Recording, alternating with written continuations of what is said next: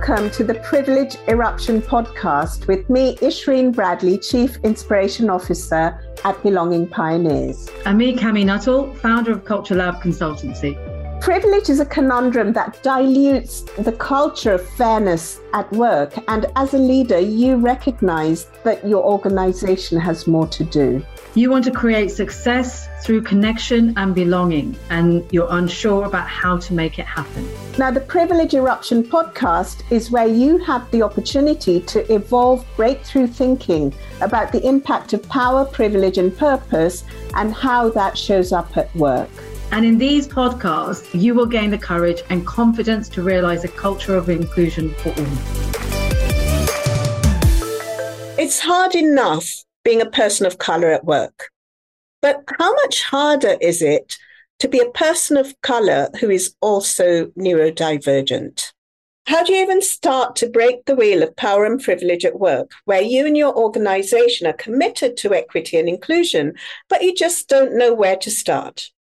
In this series, we're exploring the challenges beyond the obvious and discussing the intersectional challenges that have to be addressed to produce a truly equitable and inclusive workplace.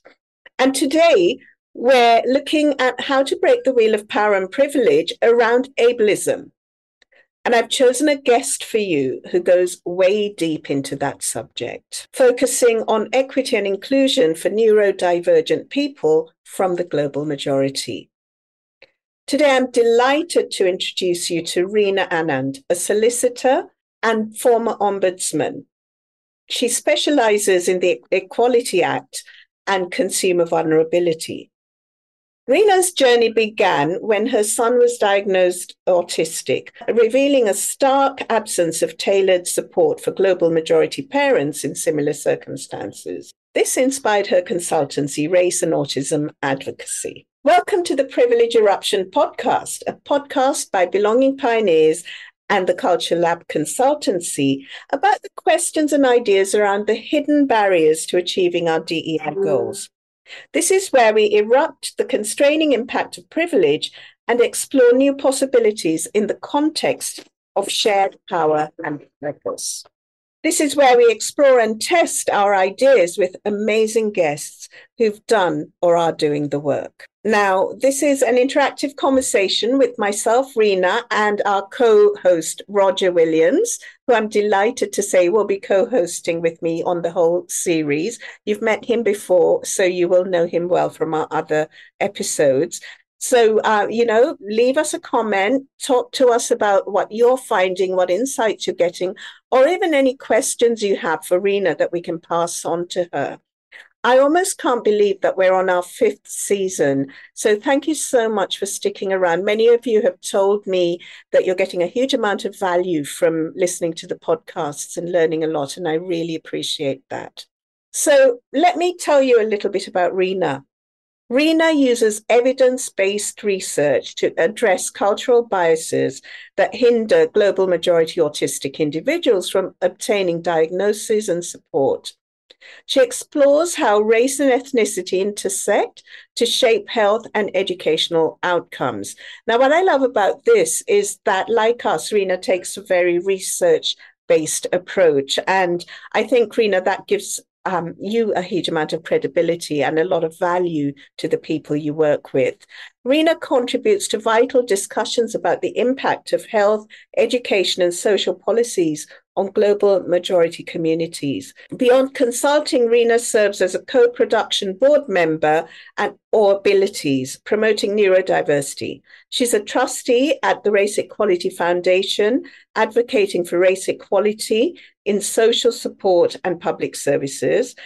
Reena also participates in an autism assessment digitization pilot at the Institute of Child Health at Great Ormond Street. So you can see Reena is absolutely the right person to be having this conversation with us. And the conversation we're having today is exploring how do you even start to break the wheel of power and privilege for colleagues who are neurodivergent or who have children who are neurodivergent. So, everyone enjoyed this insightful episode into ableism and how to break the wheel of power and privilege in this area. So, Reena, our work is very much to do with relative privilege. And thank you for inviting your audience also to join this podcast. I thought to do that, it would be useful for us to have a quick conversation about relative privilege, what that is, what that means to us. So, Roger, you've been doing a lot of research for us in this area, and I thought it would be great if maybe you you start off that conversation. Hey, Reena. Hi, everyone. Um, really, really delighted to be part of this series. Um, so, onto the subject of relative privilege. Relative privilege is, is, is, is fundamentally something that shows up in, in so many different contexts where people's position and power shifts dynamically on, on a case by case basis. In one room, you're the you're the kind of focal point, the leader, the the attraction.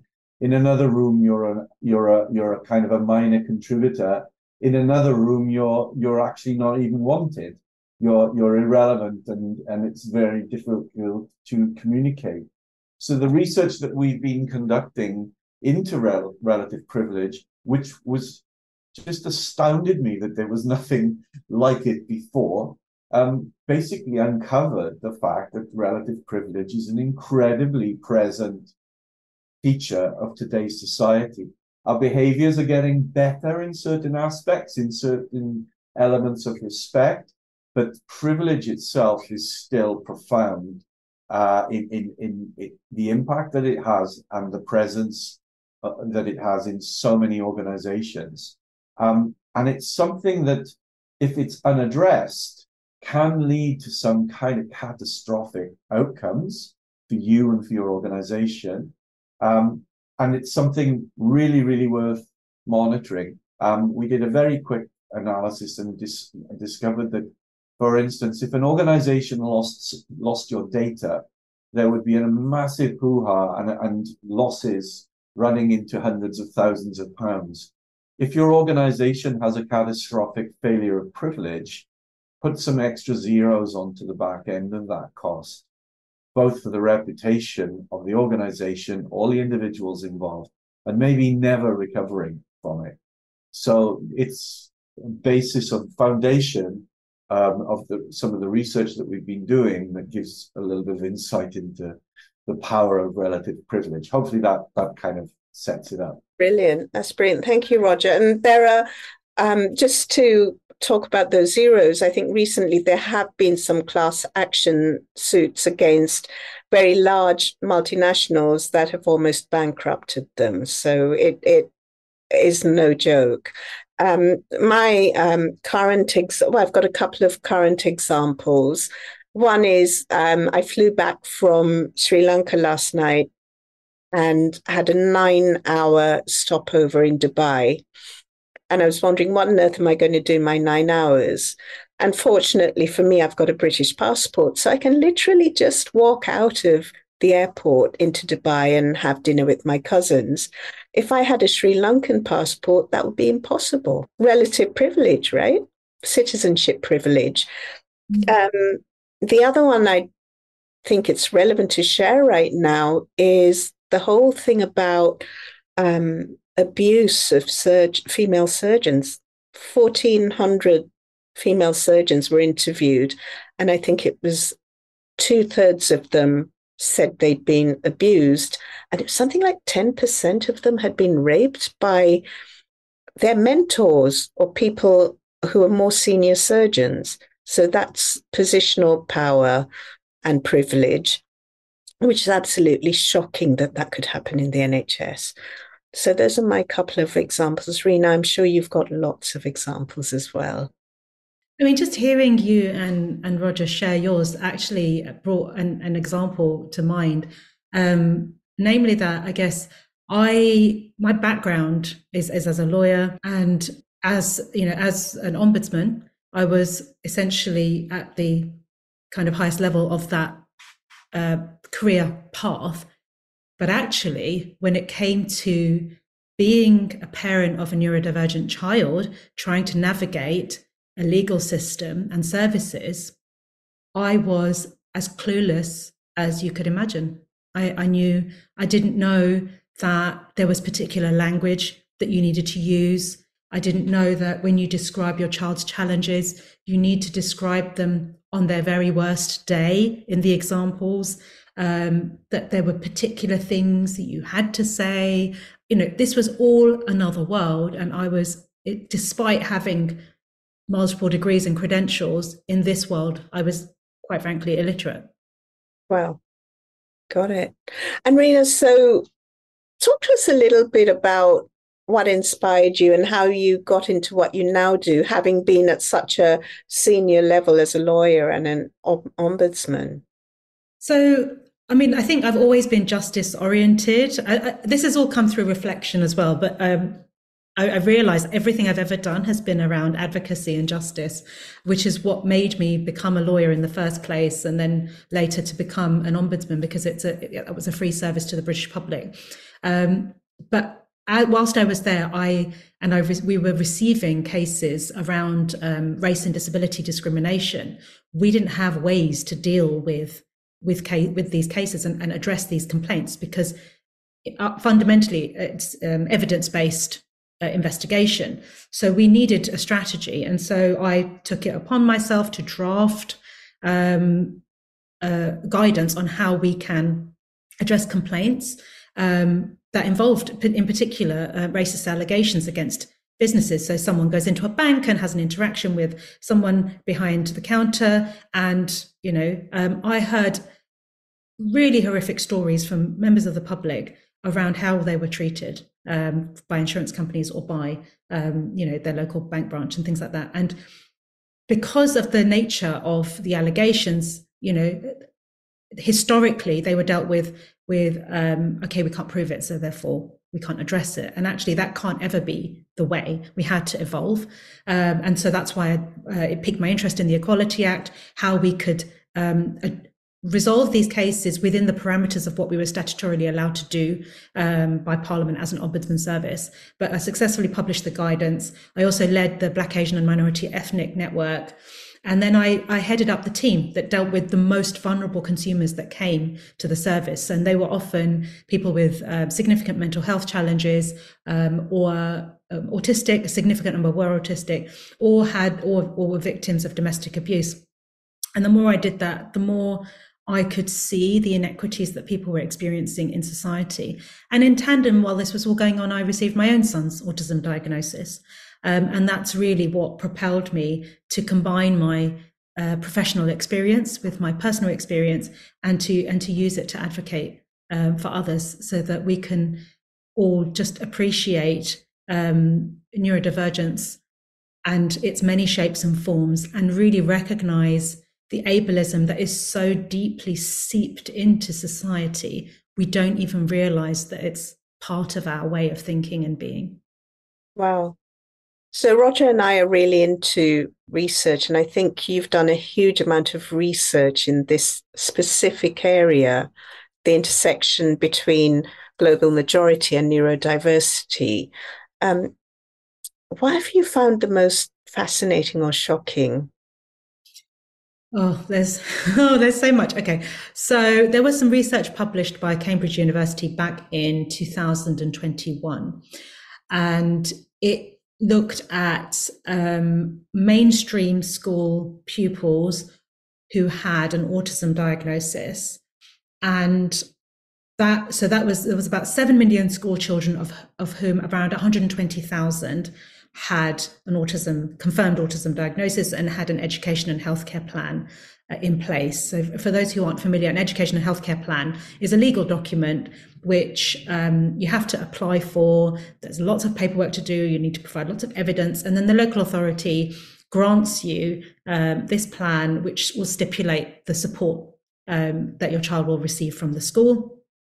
Um, I make it sound very simple. It's a very long and arduous process. Um, and men, most parents don't get what they ask for the first time round, uh, which can lead to um, legal challenge and things like that. But we, we, can move on to that afterwards. So this, this, so this data looked at seven million school children, around 120,000 were autistic, and it broke it also down by race and ethnicity. And what it found was that the highest prevalence of autism was found in Black, Asian, and Chinese pupils but they received disproportionately less support and um, interventions from the school. So there was a, a, real disparity there around the speed at which they received their education and healthcare plan, the speed at which the interventions were then instituted, and all of this impacts how impacts that child's development. Um, most, you know, when I when I got Evie's, um, when I was on the pathway to get Evie's diagnosis, at that time I was quoted three years. He was four at that time. Developmentally, in a child's world, a lot can happen in three years, which is why um, you know there, there has been you know a huge outcry from parents to say it's it's just not the system is not good enough at the moment. It's awful. So what you've shared with us, there are kind of three tiers that I'd love to explore with you. One is your personal experience as an employee and what you had to deal with. The other is really then how you dealt with learning about Evie and how you've now created this amazing environment for them, Evie and his brother to thrive.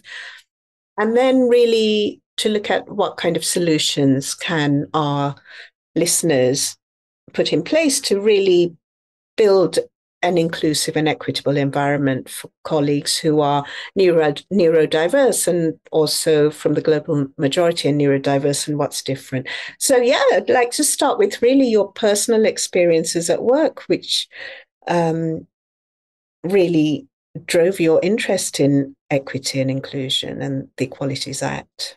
Mm. Um, so you, you, I'm just going to say you're going to have to remind me of those three sub questions again. Um, but from so what I noticed um, was that we had around 14 staff networks in our organization. We had an organized, we had a, a, staff network for carers, one for Black, Asian, and minority ethnic employees. Um, we had a parents network, and then lots of other networks. But there was nowhere I could go that saw me as a global majority employee who is a parent of a neurodivergent child. I, I didn't quite fit into the disability network. I had different issues compared to what we were generally discussing in the Black Asian minority ethnic network. And I couldn't find people or representation in the parents network. So I actually ended up found, find, founding a, a parent support group. So it wasn't its own staff network, but it was a support group for parents. And it's that whole thing, isn't it? Build it and they will come. The minute it was out there, people started to come and gravitate towards this safe space where they could share what was really going on. People who I'd met time and again in meetings and had interacted with over years, whom I never knew had a neurodivergent child. And that's really tough, isn't it? Because there's nothing physical you can see no. about what's going on. And their performance performance is going to be impacted, right? And they're probably too afraid or too shy to mm. say what they to talk about what they're dealing with at home. And it's one of the reasons I talk so much about the importance of psychological safety in an organization because it's not just about you know everyone people say oh just show up just be yourself but actually you can create so much harm if you're encouraging your staff to do that but you're not providing a psychologically safe environment where they're not going to be judged or marginalized because of whatever it is that they disclose. And and this is borne out in so much data around um, you know there was there was some data published earlier this year in March by Birkbeck University, which uh, it was the only it's the only study so far in the UK that has actually surveyed such a large number of neurodivergent people and their employers. There is actually no UK regular benchmark data on this anywhere, which is I think mind blowing. Um, maybe Roger and his expertise can somehow invent that. That would be very grateful. But this data um, showed that of the so there were over so I think there was nearly a thousand neurodivergent people who took part in this survey. Only eleven percent said that after they had disclosed their neurodivergence, they didn't experience any discrimination or barriers. So you know, organisations. It's very easy to say we are so inclusive. Yeah. But you know you've, you've got a very very small group of people who can attest to that disclosure thank you to roger and reena for joining me in this extraordinary, deep conversation about neurodivergent privilege, what it is, and how it impacts children, how it impacts people at work, whether they are neurodivergent themselves or whether they are parents of children who are neurodivergent. Join us for the next episode when we will share with you what it looks like when you get it right in balancing the scales of social justice at work and breaking the wheel of power and privilege around neurodivergence in the workplace. Oh, and do remember to let us know how you found this episode, what you've learned from listening to it, and any questions you have that we can work through with you.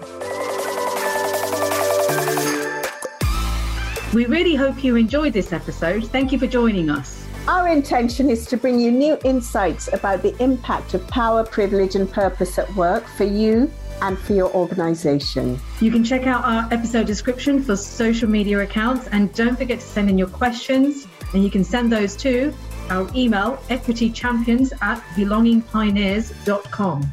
We look forward to sharing more about power, privilege, and purpose at work with you on this podcast. Now, if you got value, please remember to share it with your networks. Please leave us a review. And as Cami said, please do remember to send us any questions that you'd like us to discuss on this podcast. And we'll see you next time. Next time. Bye.